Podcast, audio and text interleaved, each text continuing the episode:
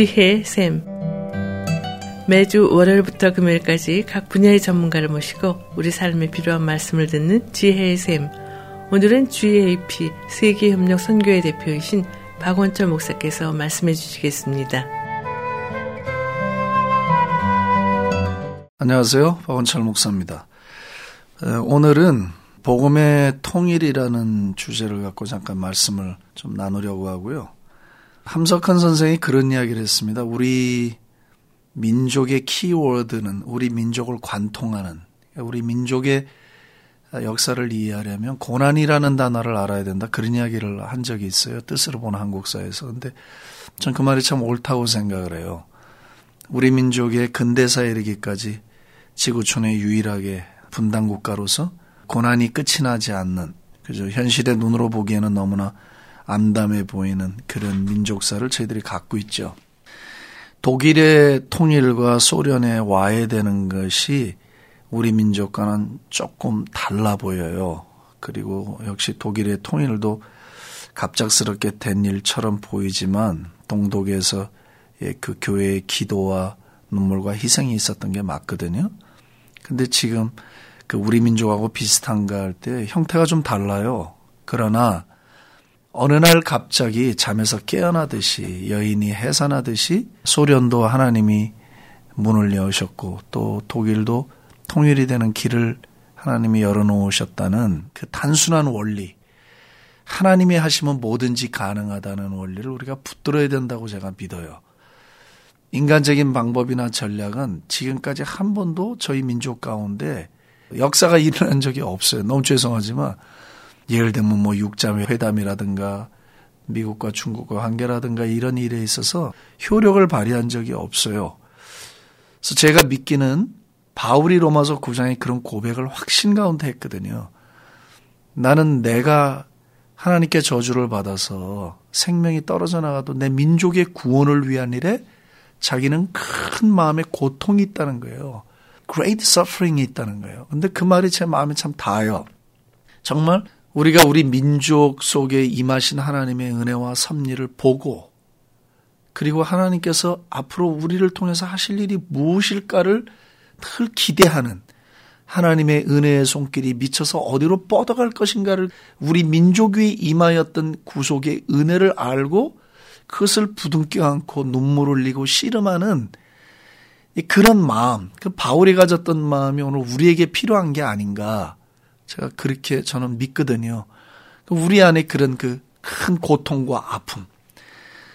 그 예수님을 믿어서 우리 교회가 잘 되고 내 인생이 잘 되는 것을 뛰어넘어서 우리 민족이 하나님의 손에 붙들려서 살아갈 민족이 되는 일을 꿈꾸는 일은 개인의 인생의 성공보다 100배나 1000배나 중요한 하나님의 부름이라고 제가 믿어요.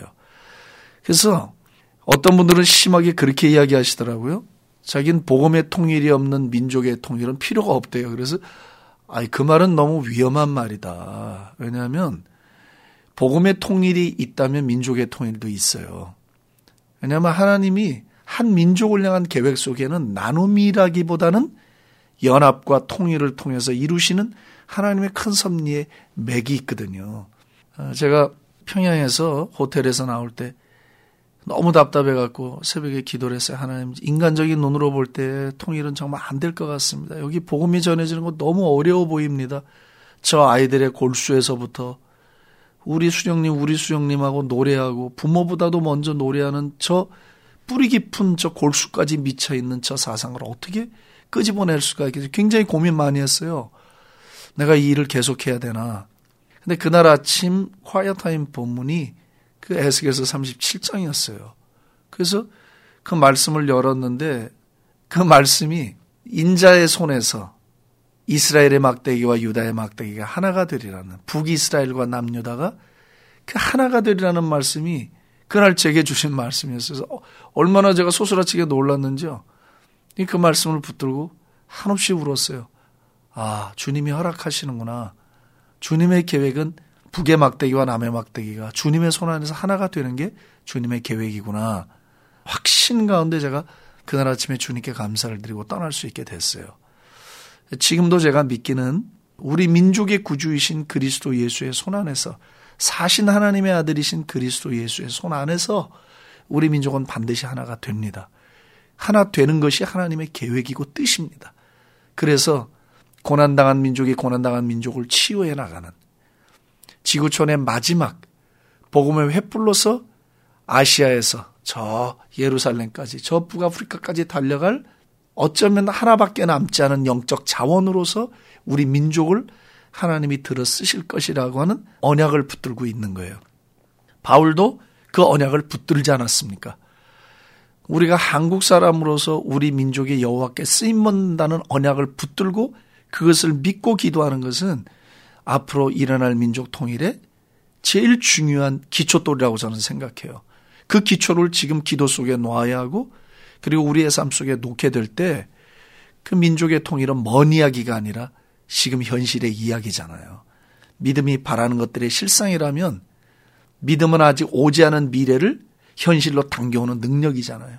오지 않은 것의 실상이니까 우리는 미래하실 하나님의 우리 민족의 일이 지금 여기 와 있는 거예요. 믿음으로 현실이 된 거거든요. 그래서 복음의 통일과 민족의 통일은 하나가 돼야 된다.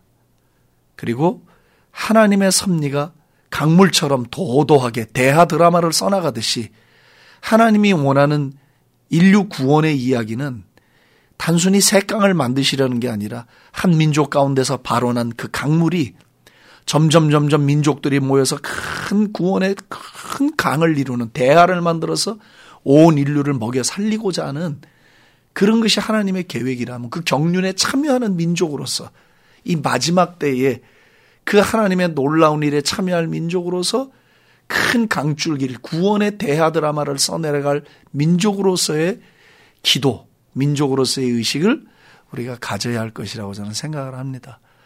그 기도가 우리 하나님 마음을 기쁘게 하지 않겠어요? 그 기도가 우리 하나님의 마음 속에 주름 잡혀 있는 것들을 펴드리는 기도가 안 되겠어요. 물론 신학적으로 하나님 마음에 주름이 잡히지 않아요. 아버지로서의 그리고 우리가 자녀로서의 관계를 생각한다면 아버지의 마음을 여름 가뭄에 시원한 생수처럼 해드릴 수 있는 기도는 바로 이런 기도가 아닐까 제가 생각하는 거죠. 감사합니다. 지금까지 GAP 세계협력 선교회 대표이신 박원철 목사께서 말씀해 주셨습니다. 오늘 들으신 내용은 극동방송 미주지사 인터넷 홈페이지 usk.febc.net usk.febc.net에서 다시 들으실 수가 있습니다. 이 시간 방송을 들으시고 GASM 프로그램이나 극동방송에 대해 자세히 알길 원하시는 분은 연락 주십시오. 전화 562-448-1782 562국에 448-1782로 연락하시면 자세히 안내해 드리겠습니다. 아름다운 음악과 기쁜 소식을 전하는 극동방송에서 보내드린 지혜의 샘 오늘 순서를 마치겠습니다.